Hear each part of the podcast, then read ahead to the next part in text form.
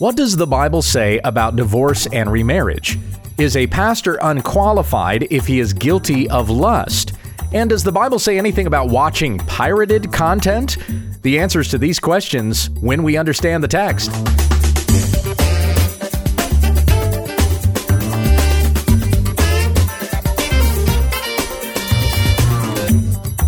This is When We Understand the Text, a daily study in God's Word, that we may present ourselves to God as one approved, workers who have no need to be ashamed, rightly handling the Word of truth. Tell your friends about our website, wwutt.com. Here once again is Pastor Gabe. Thank you, Becky. You're welcome. How many days we got until Truth Matters? Oh, a little over two weeks. The Truth Matters conference. Yep, a little over two weeks. What is it? 19, 19 or 18 days from today. I'm excited. I can't remember. I got my Truth Matters bracelet on. Yes, me too. They came in the mail. Yes. Boom. Yeah. That's neat. I don't think they've done that before. I don't remember getting something in the mail uh, prior to ShepCon. Maybe it's Like- just Truth Matters that they do that. Must be. You have to walk up to the window and get your little badge at ShepCon. Yeah. But yeah, we got our bracelets. We're ready to go. I'm wearing mine so I don't lose it. That's the same with me. Because I thought about packing it already in my suitcase that I'm going to take. And then I'm like, well, I also have to pack up the kids. So I don't want to put it in the wrong suitcase and send it on the wrong way. You got to pack up the kids. Thought your mom and dad were taking the kids. I'm folding the kids and I'm putting in the. they wanted to come. So You- so the suitcases you have to pack for the kids Yes, to go to your mom and kids. Mm-hmm. dad's. You thought the bracelet would end up in there. probably yeah. because they don't always listen to me. So they don't I- always pick the right. Yeah, I, suitcase. I was gonna put it in my backpack. Mm-hmm. Yeah, the same with me. I was like, Yeah. I'm gonna lose this. Yep. so I'm just wearing it from now until Truth Matters. We're Yep. just wearing our bracelets. You know, two weeks, not too bad. We're talking about the Truth Matters conference. It's going to be at Grace Community Church in, In Sun Valley, California. Yep. Yep. The uh, an inerrancy uh, uh, conference. Well, they're talking about the sufficiency of Scripture. yes. So they did an inerrancy summit several years back, but this one's going to be on the sufficiency of Scripture with guys like John MacArthur, Voddie Baucham, uh, Justin Peters. Uh, I want to say Costi Hinn. I think he's one of the speakers too, isn't he? Todd Friel's going to be there. I think so. Don't pull your phone up and look this up. right, we'll be free, we'll be here forever. We would. We would. I was going to verify. Yep. But they, yeah, so we're heading to Truth Matters out in California. Looking forward to excited. everybody who's going to be there. May just take a week off the podcast. We might. It'd be the easiest thing to do. Hope we didn't uh, deflate anybody's uh, expectations for that week coming up. We'll see how it goes. This being Friday, we take questions from the listeners, and you can submit questions to when we understand the text at gmail.com. Hmm. Our first question here, the first two questions actually were two questions we had tacked on to last week's questions. Right. And we didn't get to these because I thought it was going to take more than the 10 minutes that we had left. right. So we're about to find out here if we could have That's fit right. these into 10 minutes or not. All right, let's go. First one comes from David. Dear What? I have typically been of the understanding that remarriage after divorce is allowed biblically only if the divorced spouse has died or remarried someone else. But I was recently challenged on the latter since the Bible never mentions that allowance. Hmm. I've read John Piper's paper on the subject and it seems pretty solid. What are your thoughts? Can a divorced person marry someone else if his ex wife is still alive but is married to someone else? This question has major practical implications for me as I am currently an elder at a small home church, and the pastor and I are struggling with how to counsel one of our members who is dating a divorced man whose ex wife has already remarried. Thanks again for your time. Grace and peace, David. Well, full, full disclosure, uh, and we've talked about this in the past. We have. In fact, we talked about this, I think it was around March, because this has been one of our most requested episodes. I've had uh, e- emails asking, hey, where was that episode where you were talking about divorce and remarriage? Okay. Uh, f- so, anyway, full disclosure here Becky is divorced I am. and remarried to Yep. me, remarried to me. Um, and, and in her case, her husband was abusive and had cheated on her. And then he's also remarried. So, you know, the likelihood that there was going to be any sort of reconciliation was just not going to happen. Mm-hmm. He was not supporting uh, his daughter Annie. Mm-hmm. I think there was one payment he made in her mm-hmm. entire life. Yep. So the deal that I made with him when I married Becky was if you give me full custody of her, then you pay nothing. Uh, whatever you owe on child support, we wipe the slate clean. And he agreed to that. And so uh, I have full custody of our oldest daughter, and she does not belong to anyone else. She is mine. That's right. And she's always been my daughter. yes. And that's that's just the way we look at it. Annie, I am your father.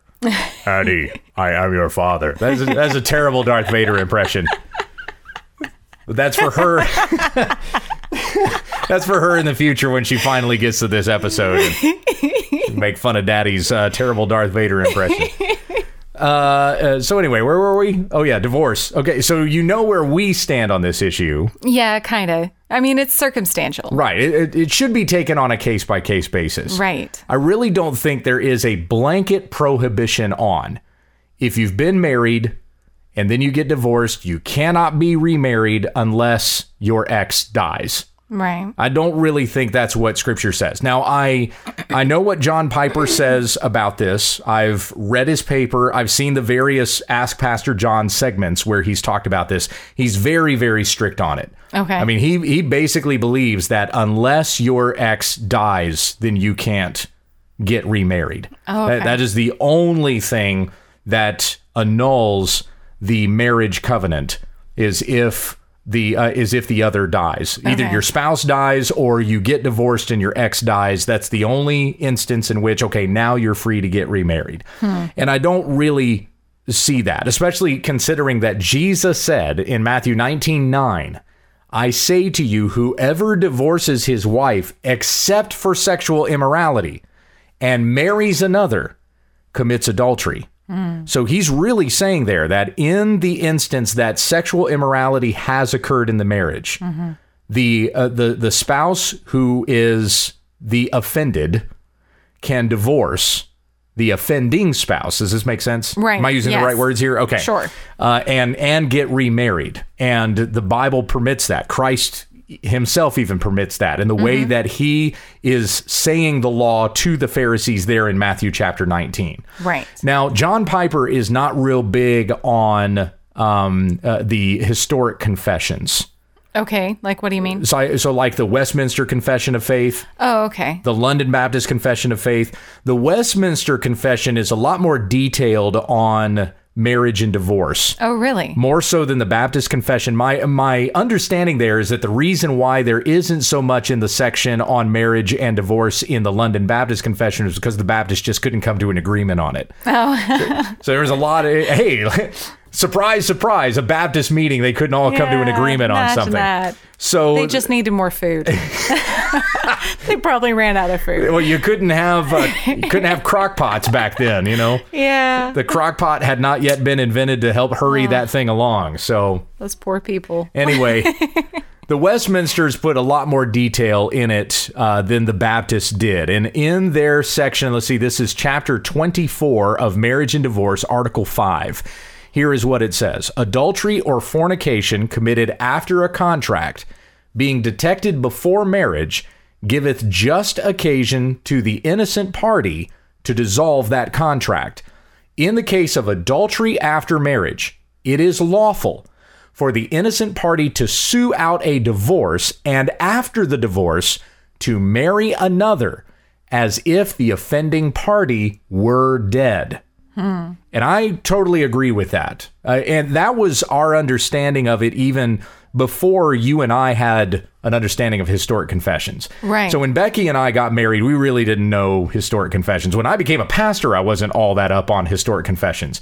Uh, church history was one of those things I learned as I came to realize the importance of knowing those areas. And, you know, there were some things I learned, but yeah, I wasn't very detailed on the church confessions. And the Westminster Confession section on divorce and remarriage really is quite good.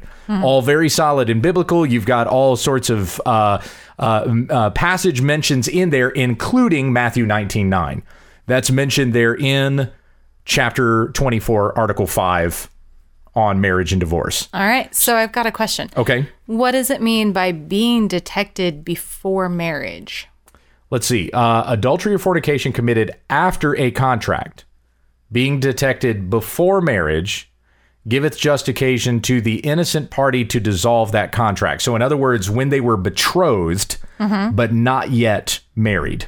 Does that make sense? Okay, so, So- engaged, but yes. Like, like this would basically say that even if infidelity had happened in the engagement, okay, that the person who was the offended has just cause okay, to therefore divorce. okay, So even in the case of that happening in an engagement, okay. It doesn't even have to be after vows were exchanged at the altar, Hmm. which I can I can see that being just as justifiable there Yeah, as it would be in the marriage. Yeah. Um, a- and, again, it's as if the offending party were dead. Mm. So you think of of the uh, uh, the the sin, the seriousness of that sin, and in our sexually charged culture, we just don't think about how serious No, sexual immorality not is.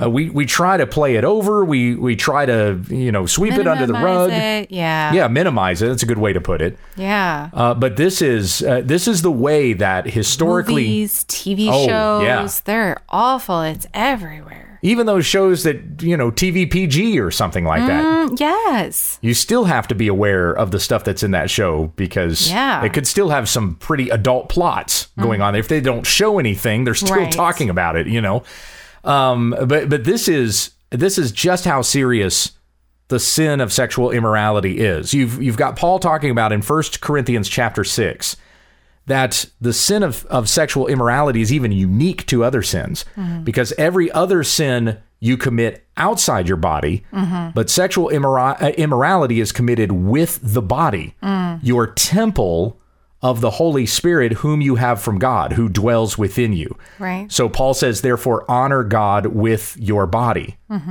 Uh, in Ephesians, Paul says, let there not even be a hint of sexual immorality in you. And oftentimes, when you see lists of sins mentioned in the Bible, sexual immorality is often at the top of that list. This is a very serious sin to the point that uh, I- the, the Bible says so, and I believe that the Westminster's got it correct as well when they spelled out their section on divorce and remarriage. Sexual immorality in the marriage is as if that person has died because they have committed a sin that is so serious it has killed the marriage. Yeah. Even Christ has permitted divorce in the event of sexual immorality in the marriage. Yeah. So that's the way I feel about that. And going back to your question, David, you said that this has major practical implications as you are currently an elder at a small home church, and the pastor and you are struggling with how to counsel one of your members who is dating a divorced man whose ex wife has already remarried. Yeah. Here's something that I would encourage you to uh, to look at. Ask the divorced man why he got divorced. What was the reason for the divorce? Was it his fault or was it his ex's fault?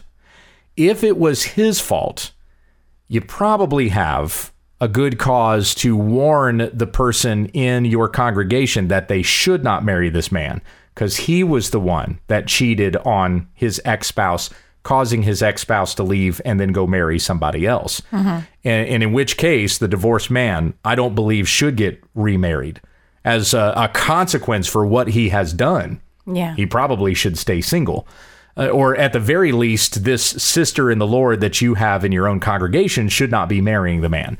But, but again, going back to what Becky said earlier, this is circumstantial. It should Yes. be on a case by case basis. Definitely. So look at those things, talk about those things with the couple, talk it out with them, find out the specifics, the details. They're going to need to be ministered to one way or the other. Right. So don't just look at it as, oh, okay, well, it wasn't, you know, it was just this and it wasn't this other thing, so we can let them do whatever. It, it, counsel is needed here. And Becky and I went through a lot of it A lot. before we got married. We had uh, three pastors, I believe, that we were meeting with. Mm-hmm. And then we also went to one of the Family Life Today marriage conferences, Ye- two. two of them. We went to one as pre marrieds. Right. And then we went to one as a married oh, couple. that's true. Right. That is true. Yeah. So we went before we got married and got all the like the the engaged couple counseling. Yeah. and then we went as a married couple and we got to do all the stuff the marrieds got to do. Right. Yeah.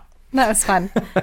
But, it was but it was we wanted to make sure that um, I wasn't bringing in, or I wanted to make sure that I wasn't bringing in baggage and and um, putting the blame that should be put on another person onto him, Right. Or to blame myself and um, not be a good wife in in the part of you know I'm just not worthy. I'm not I'm not good enough for this position. You know that sort of thing. Right. So we just wanted to make sure we were. Because when Becky first spotted me, she said to me that she saw me and she was like, I want to marry a man like that. Yep. But she didn't think it was going to be me. Not at first, anyway. No, because I wasn't good enough. Right. So, so that was part of the counseling Yeah. was not bringing that guilt into the marriage. And and in that counseling me being able to tell her, "Look, I see you as pure. You're my pure bride who's going to be walking down the aisle in white."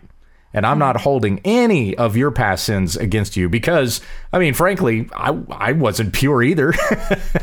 I had sins in my past, and and that was my role in our pre-marriage counseling as well because I had come from a failed engagement, mm-hmm. and I wanted to be sure that I wasn't bringing any of that bag- baggage into the marriage as well, and even making sure that I wasn't still holding on to any sort of bitterness Right. uh, or anything of that nature. So that was part of why we got the kind of counseling that we did. Yeah. before And we got sought married. it out. Like we we we felt like it was what we needed to do. Right. In order to get on the right path. Now we had let's see, there was a Wesleyan minister and I think two Baptist ministers was the was our counselors. Isn't that right? Are you remembering that right? I don't remember. Okay. anyway, all of I them remember the Wesleyan. Yes. And then all of the all of the uh, ministers that we met with unanimously said there really was not anything biblically wrong with us getting married. Right. And we did have in my on my side of the family, we have some independent fundamentalists. Yeah. yep. And we did hear from a few members of the family going, uh, yeah, you see, you're not even supposed to be marrying this gal because she's previously divorced. Right. And that was great to be able to share that testimony with them and walk them through the scriptures that we had been walked through. Right. And as far as I know, I think we changed everybody's mind. Yep. So everybody was, even those that were previously opposed ended up coming to the wedding. Yeah. So that was great. Yeah. It was wonderful. But I hope that's helpful for you, David. Again, case by case basis, sort of a thing. And don't look at this as uh, just sort of a, a blanket issue where you can, or now I've given you the answer. So now you're going, oh, okay, well, it's all right. No, that you, you do need to specifically counsel Yeah. this man and this woman. and and question outright. You Right. Know, what what happened? Um, I mean, because you're looking out for your your you're shepherding your sheep. Yes. Or the sheep that.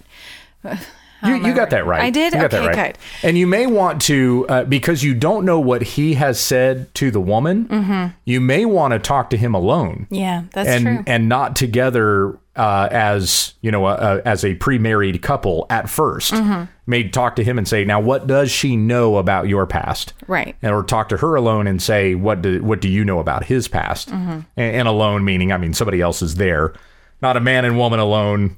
Right. Never. Right. In counseling, that should never happen. Never. Just to state that. All right. This next question wanted to be submitted anonymously, so we've got an anon here.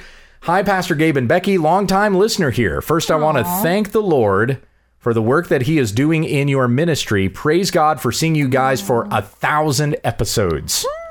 Isn't that exciting? Yes. That's such an amazing feat. May God be glorified. I'm kind of past it now, though. I mean, we're at 140 or 1,040 something now. Yeah, I'm not. I'm not even really thinking about the thousand mark anymore. I just hit. I just hit. Uh, Because I haven't hit a thousand episodes. So oh, oh, that's true. Yeah, because you came in around 450 or something like that. something like that.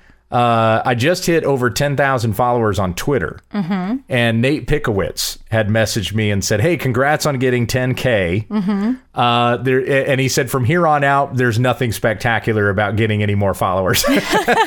he said the the next milestone really isn't until you hit 100,000. Oh wow. So it's like it's like after you hit 10k, it's just like, eh, okay. You don't really get to see the number tick up anymore because it just says 10k. You know. But uh, okay, where were where were we? Back to Anon's question. Second, can you bring clarity to the stepping down of a pastor due to adultery? We've already seen some pastors rebuked and stepped down due to this sin, and other pastors not stepping down. I'm looking at you, Tullian Tchividjian. Shame on you. Jesus said that if a man looks upon a woman and lusts after her, he has already committed adultery in his heart. That's in Matthew 5. If this is the case, then almost all pastors are not qualified due to the sin of adultery. How does, or I'm sorry, does a pastor need to step down when he committed the sin of adultery in his thoughts? How about if the pastor got attracted to someone who is other than his wife? What if he repented? Can he still pastor a church? Thank you for taking time to listen to this. So kind of the nature of the question here is is almost like degrees of adultery. Okay. Because Yeah. it is true what Jesus says in Matthew chapter 5. Of course, it's true what Jesus says. Of course. I don't even need to preface that. Uh, but where he says well, that some people. Beth Moore. Uh, when uh, Excuse you. almost need to make that my one per list now. It's like uh, one per episode. Every time we we get together and we do an episode, where's Beth Moore going to get mentioned in here? No, that's not. Uh, anyway, so so in Matthew chapter five, I'll read the passage out here. Uh, Matthew five twenty seven. You have heard that it was said, "You shall not commit adultery." But I say to you that everyone who looks at a woman with lustful intent has already committed adultery with her in his heart. So if that's the case, if you've got a minister who has looked at a woman lustfully, does that now disqualify him as uh, a minister, as as somebody who could pastor and lead a church? Let's go to the qualifications for elders first here. 1 Timothy chapter 3 verse 1. The saying is trustworthy if anyone aspires to the office of overseer, he desires a noble task. Therefore an overseer must be above reproach, the husband of one wife, and the way that that's translated is literally he must be a one woman man. He must be sober minded, self controlled. There's a big one that goes along with that. Mm-hmm. So he must be committed to his wife. He must be self controlled. He must be respectable, hospitable, able to teach, not a drunkard, not violent, but gentle, not quarrelsome, not a lover of money. He must manage his own household well, with all dignity, keeping his children submissive. For if someone does not know how to manage his own household, how will he care for God's church? He must not be a recent convert, or he may become puffed up with conceit and fall into the condemnation of the devil.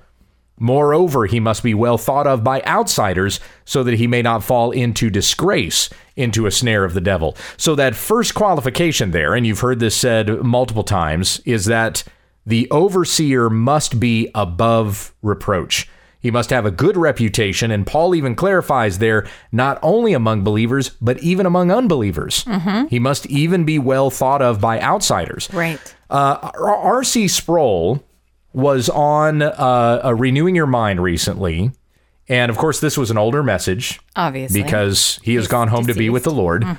And in the message that I heard on Renewing Your Mind, I think this was a week or two ago, he was talking about the qualifications for an overseer in 1 Timothy chapter 3. Okay. And the way he started out the lesson, he said, anybody can look at this list and feel like they're totally unqualified. How can a minister ever be qualified to keep this standard? Is that kind of like Proverbs 31 woman? The Proverbs 31 woman, yeah. Yeah. Like a woman looking at that going, how could I ever aspire to Who this? Who is ever going to aspire to this? Yeah. Yes. And that was an interesting approach to start out the message because often, and, and I've taught this same way, I've heard Mark Dever teach this way on the qualifications of a pastor, mm-hmm. but often we talk about this as anybody in the church should aspire to these attributes Right. these characteristics, these qualifications, but it's the uh, it's the pastor in particular who must have an ability to teach, and he sets a standard or a model for the rest of the congregation to follow. Right. Uh, Hebrews chapter thirteen says, "Consider those who have taught you the faith and imitate their faith.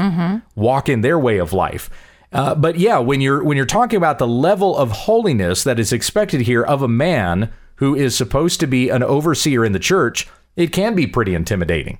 You can look at this going, boy, I just cannot measure up to this. I mean, how how am I to be sober minded?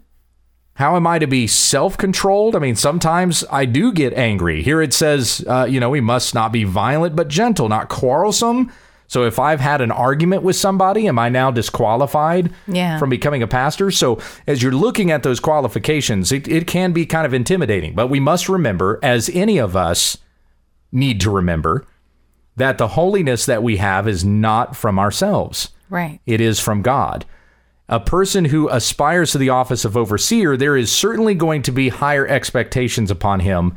As it says in James 3 1, not all of you should aspire to be teachers, my brothers, because you know that teachers will be judged with greater strictness. So, uh, in that case, you know, sure, we know that there's going to be a greater uh, uh, uh, scrutiny that's going to be placed upon a teacher than would be placed upon anybody else. Right. You're even in the public eye. You're seen by more people. Yeah. Most of the rest of the congregation is just going to blend in with everybody else. You know what I mean? But all of us, all of us have been called to holiness. Since I'm here in Matthew chapter five, uh, it says in verse 48, "You therefore must be perfect." Right. as, your, heavenly, father, is perfect. So, uh, and again, what God demands, he also gives to us. He demands righteousness and he gives us the righteousness of Christ, his imputed righteousness that has been given to us. Amen. And so now, walking in maturity in that faith, we must demonstrate these attributes as those who are pursuing godliness. Uh, now, let's bring this now back to the question that was presented regarding levels of uh, of like adultery or temptation. Okay. So now you have a minister who has been tempted in his heart. He has looked at a woman with lustful thoughts. Mm-hmm. Is he immediately disqualified for the pastorate? Let me put this for you in a more specific way. Let's say that a, a guy is browsing through a catalog. Okay. And I'm even going to pick a catalog that I don't even think exists anymore Okay. a Sears catalog. okay. Okay, right? All right. Do you remember browsing through the Sears catalog when you were kids? Yeah. Okay. So did you and your brother you did the thing where you're like circling the Christmas gifts that you wanted in the Uh, toy section? yep. Yeah. Yep. I remember that. Yeah. I, I looked forward to the Christmas catalog every year. Right? JC Penney, Sears didn't matter, but I was I was all over that catalog. Was always looking for the remote control cars too. That was I could see that. that was my section. So anyway, let's say he's browsing through a Sears catalog, and he gets to the lingerie section, and he opens it up, and instead of going, "Whoa, okay," wasn't meaning to turn to that section, he stops for a minute, mm-hmm. a minute, five seconds. He just sits there on the page a little bit longer than he should have. At what point did he become disqualified? Was it at three seconds? Was it at five seconds? You know what I mean? Mm-hmm. So what? Uh, so is the man now disqualified because he just browsed through the lingerie section of the catalog a little longer than he should have looked at it? Is this man now a hypocrite if he has to go to his brother who is in an adulterous affair and tell this man you have to repent or God is going to judge you for it? Is he not able to do that now because he's got a great big log in his eye since he was since he was glancing too long at the lingerie section in the Sears catalog? I guess that would depend on his heart. Right.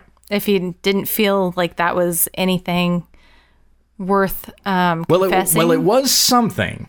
I don't want to say that it wasn't anything. I mean, it was I mean, something. No, no, what he feels that, oh, it's no big deal. You know, like those kind of things. Right. Like it happens all the time. Men do it all the time. This Just a guy thing. This is something that uh, I, you know, I'll I'll say for me personally, this is something that I deal with when I do my image browsing for the what videos that I do, and so I have to before I sit down at my computer and I start doing image searches, I have to pray and I have to say, God, help me to take every thought captive and make it obedient to Christ. And when something pops up on the screen that I should not be setting before my eyes, boom, I'm hitting the X. I'm getting off of it. I'm I'm moving to another page, whatever it is that I have to do to get away from the search results that I got there. Right. Uh, I remember reading an article from Tim Challies where he was talking about that as well, and he uh, was talking about how his sanctification had so matured to the place now where that disgusts him. Anytime it pops up on the screen, he's immediately repulsed. Has to get it off the screen, get back to the the task that he was doing. Right. Uh, and and I mean, online you could be searching for brooms Right. and you could come up with some scantily clad picture. Yep. Uh, So there really is no safe image search that is out there, even if you've got safeguards on your computer and whatnot. Right. And so, if a pastor has an image like that cup- uh, come up on his screen and he looks at it for too long, has he become unqualified? Uh, as Becky has said, it, it does consider the condition of his heart. Yeah. Now let's get let's get even more severe here. Let's talk about a pastor that has downloaded porn and he now has it on his computer. Has he become disqualified for his office? In that particular case, I would say absolutely. Yep. Uh, and in fact, depending on the severity of it, I would say something like that could even permanently disqualify him Yeah. because you're talking about somebody who is saving images to his computer because in his mind he is already storing up for himself I am an intention, a deliberate intention to look at this later. And it's on his mind and on his heart continually. And that's why he's doing that. That's Right. why he's saving those images. Right. And so I would say that if in in a circumstance that a pastor gets caught in something like that, he's probably again, case by case basis, seek out if this man is repentant and he's truly convicted of it. right. And and you know, I would have to leave that to elders, but I'm just speaking for myself in this particular instance or circumstance. I would say I don't I don't see how that guy can continue to maintain that office and ever be able to do it again with any amount of credibility. Right. He can no longer be trusted. He has no self control. He demonstrated there he's he's got no self control, uh, no self control over his body, his eyes, his thoughts, uh, and he has given those thoughts over to something that is uh, that is repulsive unto the Lord, and as well as it should be repulsive to any of us. Right. So yeah, there are certainly various degrees of this, and I've said in the past, and uh, and Becky and I have talked about this. You know, I think this was back in March as well. That a person who has, well, we talked about it last year even, and when I did my series on First Timothy, we talked about this. I talked about it with my church five or six years ago. I can't Yeah. remember when that was. We went through uh, First and Second Timothy. But if a pastor, as a pastor, if an elder has committed adultery as he was holding that office, he's permanently disqualified. And uh, uh, Phil Johnson actually just talked about this recently with Todd Friel, even on Oh, an yeah. episode of Too Wretched for Radio.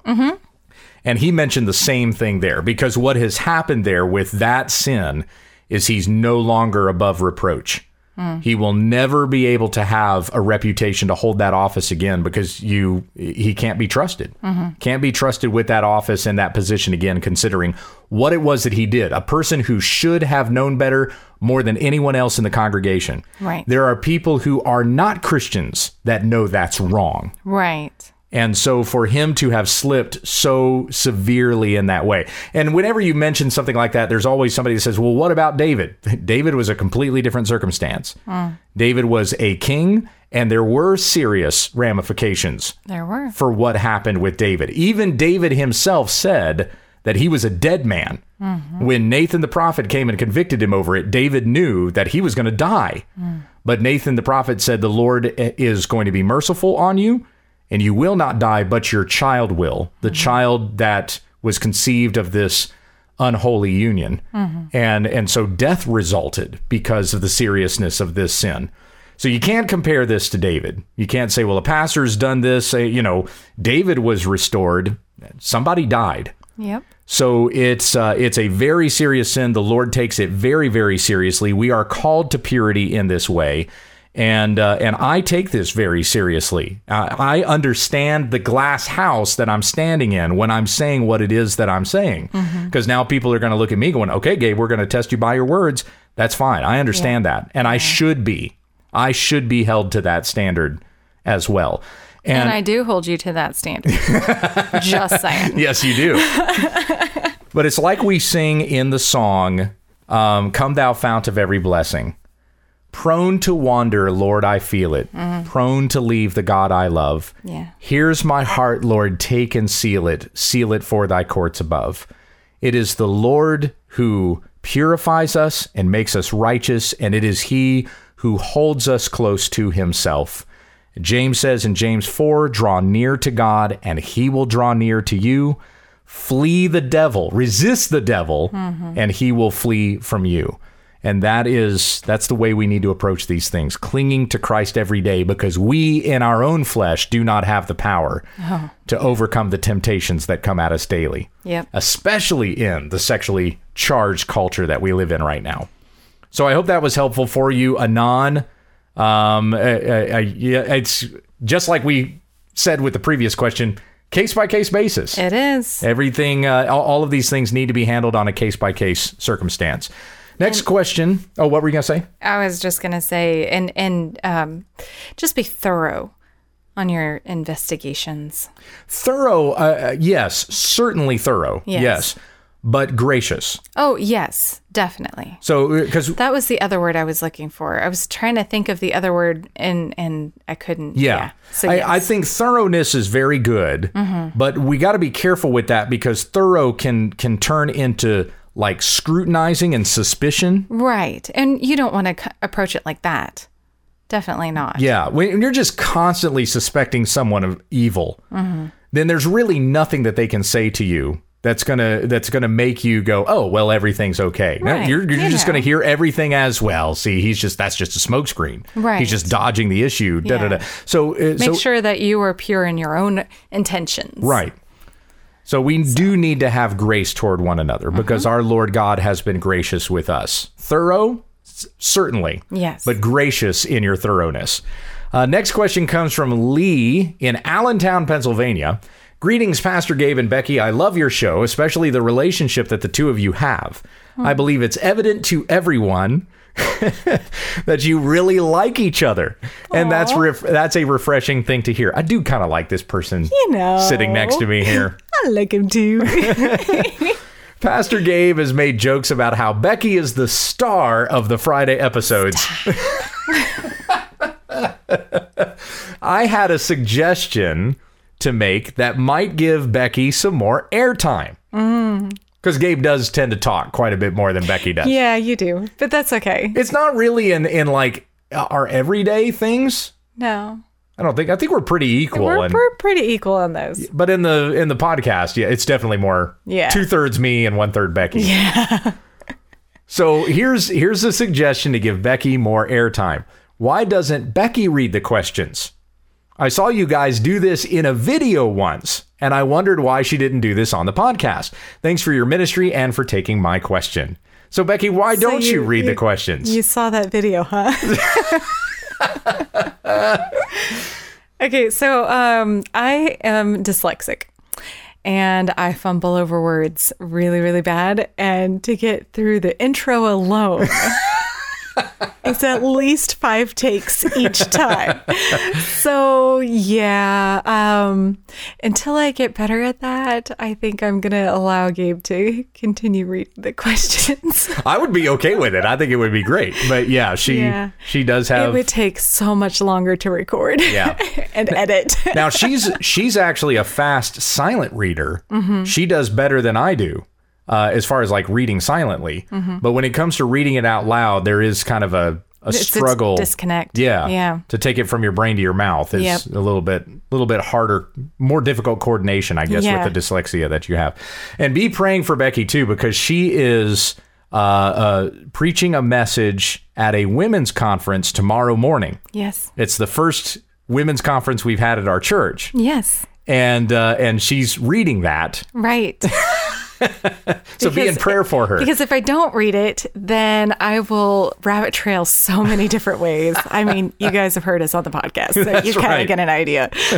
so, um, so I'm going to be reading it to stay, you know, in time and everything because I only have a, a little slotted time. But, um, but yeah, I'm excited.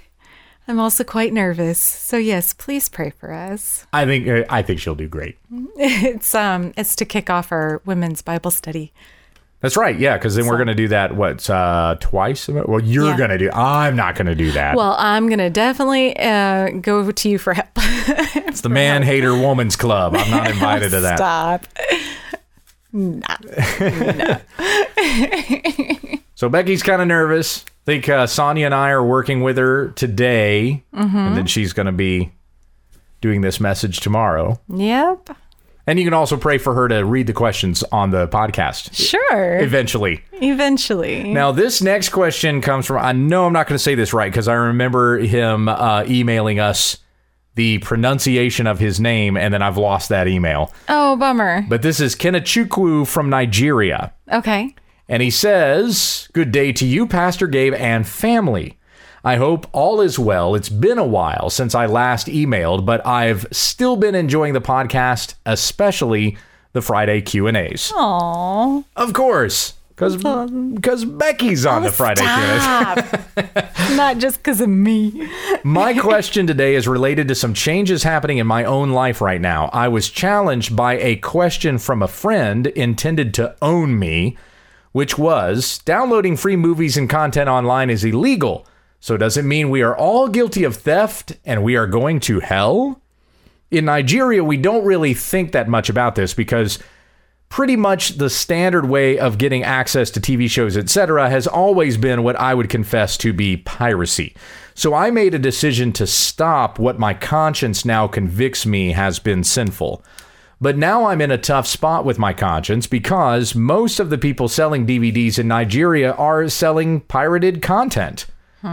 We share music to friends all the time, even in preparation for choir practice. The online textbook material we use for study in school are often downloaded for free instead of bought from the original vendors.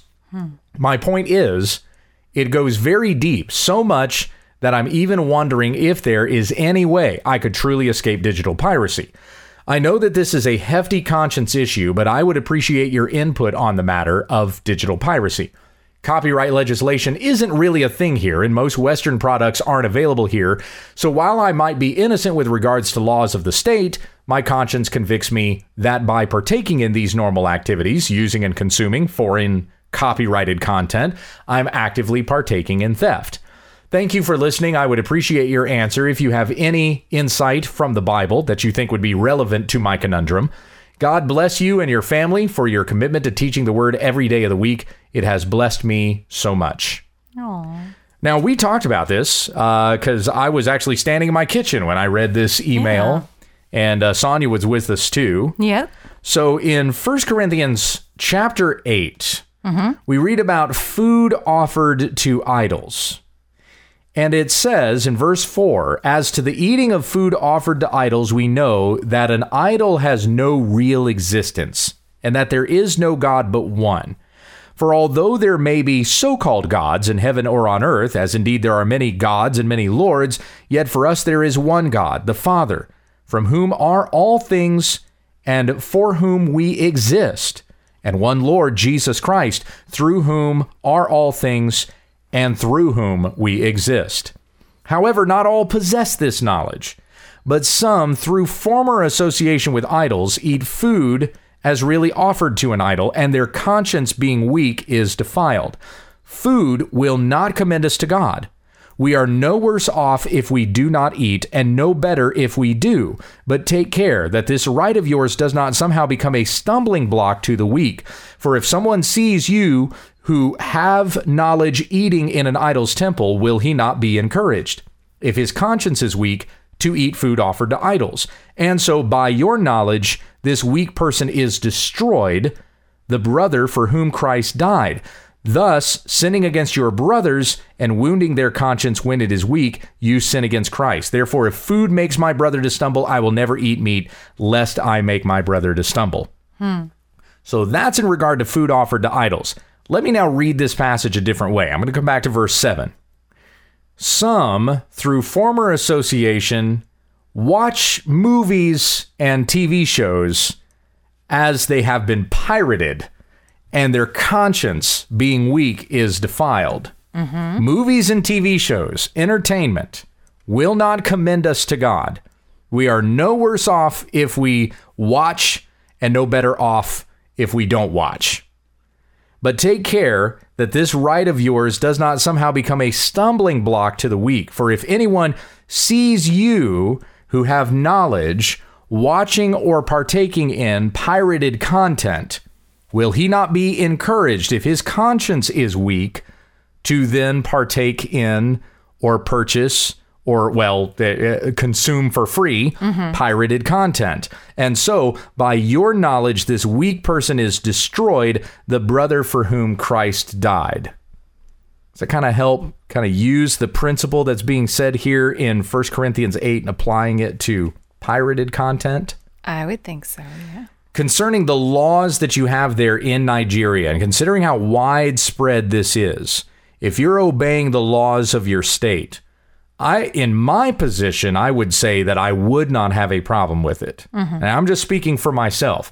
But if your conscience is defiled by partaking in that which is pirated content, then don't do it. Right. And don't do it just because I said to do it.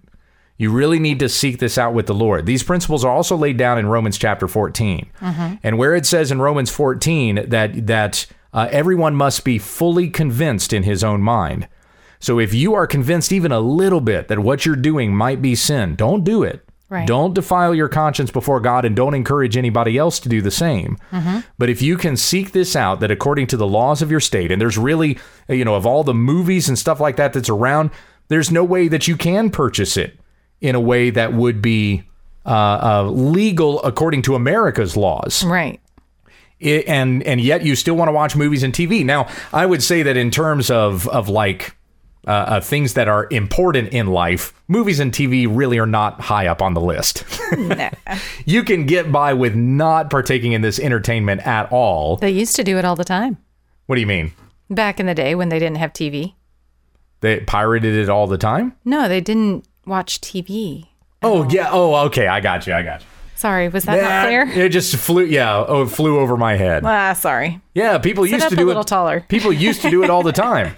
Not watch TV. Yeah, they they did lots of other stuff. But believe it or not, for most of human history, people have not listened to recorded music, watched Crazy, television, right? gone to the movies. Yeah. Yeah.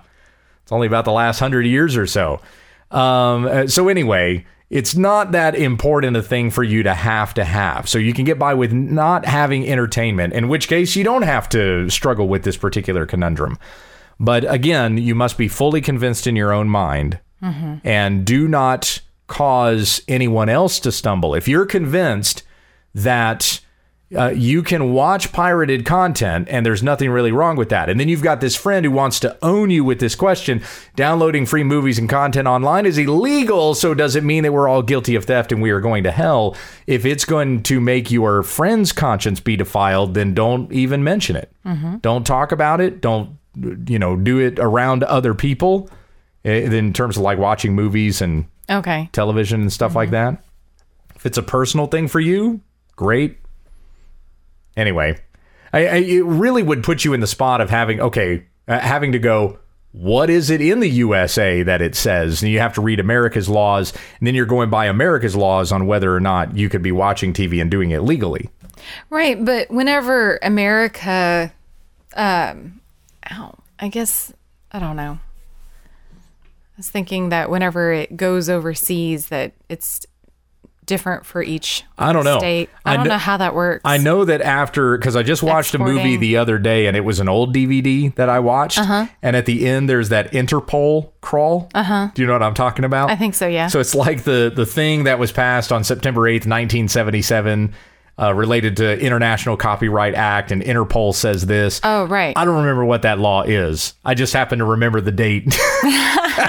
and that there's on, that Gabe. there's that Interpol subtext, you know, that comes up at the very end of older movies. I don't think they really do it in most films anymore. Probably not. They they're too busy thanking everybody and their dog That's true. who came on set. Yeah, the the the coffee boys Yeah. uh, uh, assistant and yeah, whatnot. Yep. Anyway, so I hope that helps you out with that a little bit. Uh, I don't know how clearly we answered the question for you. It gives you something to think about. Yeah, definitely. But again, this and is some Bible verses to go over. yeah, this is going to be one of those Christian liberty sorts of questions.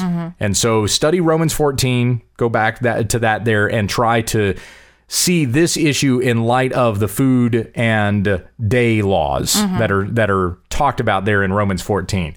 Uh, given that I just read 1 Corinthians 8, 1 through 8, let me come to this question here from Neil. He says, Hey, this is Neil from Greenville, South Carolina. Love your podcast and your spirit of brotherhood. I like the way that you build up John MacArthur, even though you obviously disagree on eschatology. Yep. Yep, because we're going to Truth Matters. That's right. Truth Matters just a couple of weeks.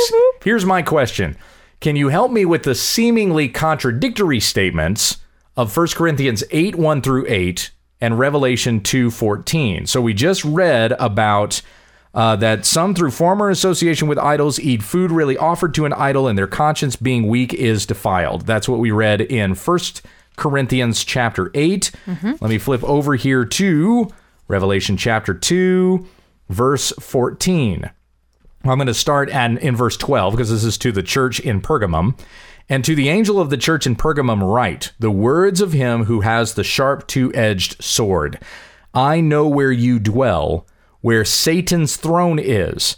Yet you hold fast my name, and you did not deny my faith, even in the days of Antipas, my faithful witness, who was killed among you, where Satan dwells.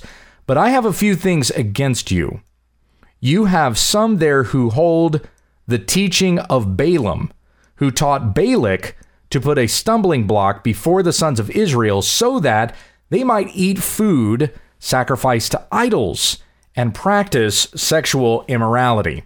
Now, this is not in contradiction with what Paul just said in 1 Corinthians 8. Right. This reference in verse 14 in Revelation 2:14 is being used as an example of when Balaam and we read about this in the book of Numbers, Numbers 25, when Balaam was being hired by the king of Moab to curse Israel, but he couldn't do it.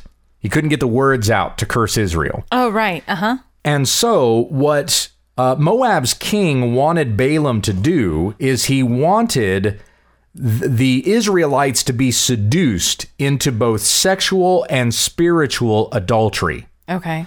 Because if he could get that to happen, then the Israelites' God, which the Moabites feared, the uh, the Israelites' God would abandon them.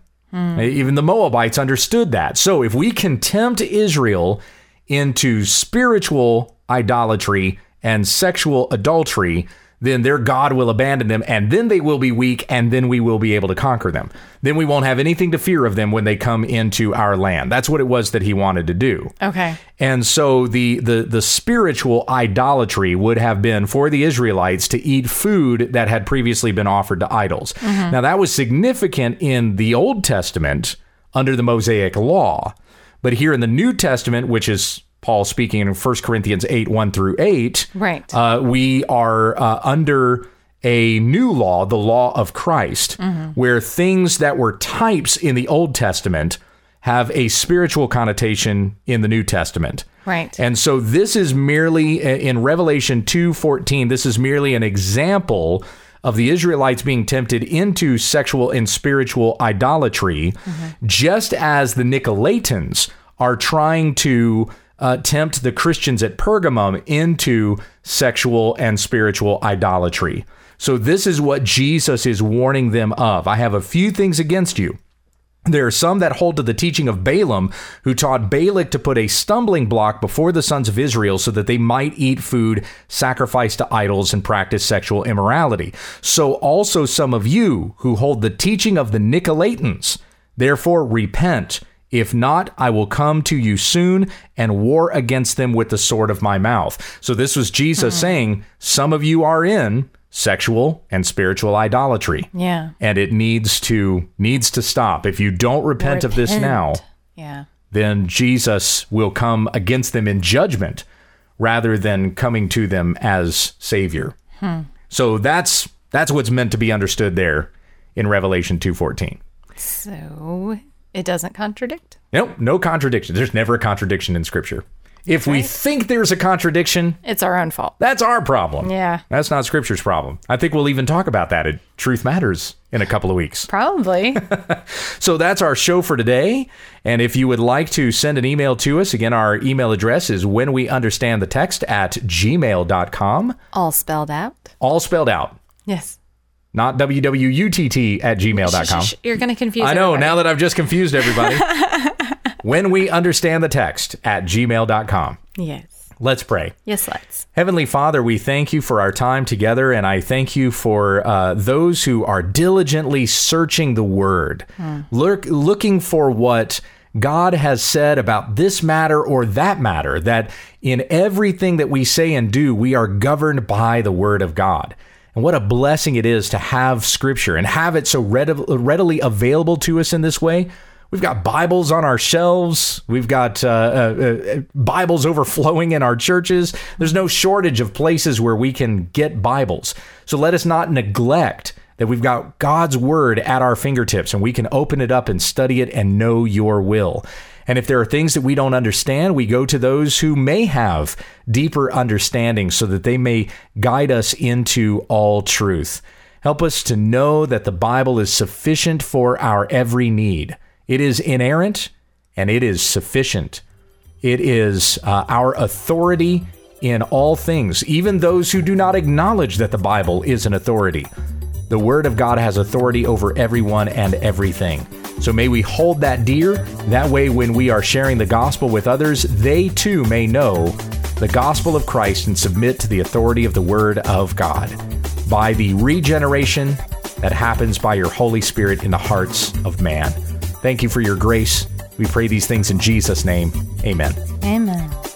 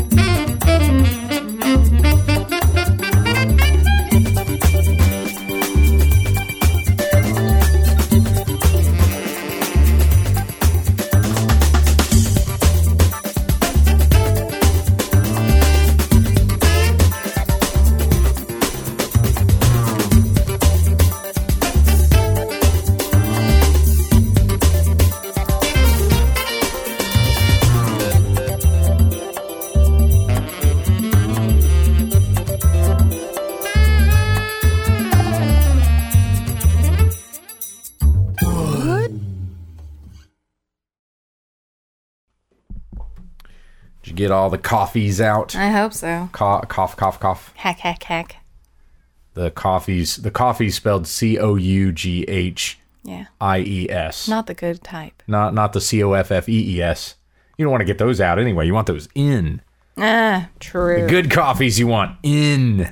They're yummy. So that you've got some pep and you're going to make it all the way through this episode. Pep in my step.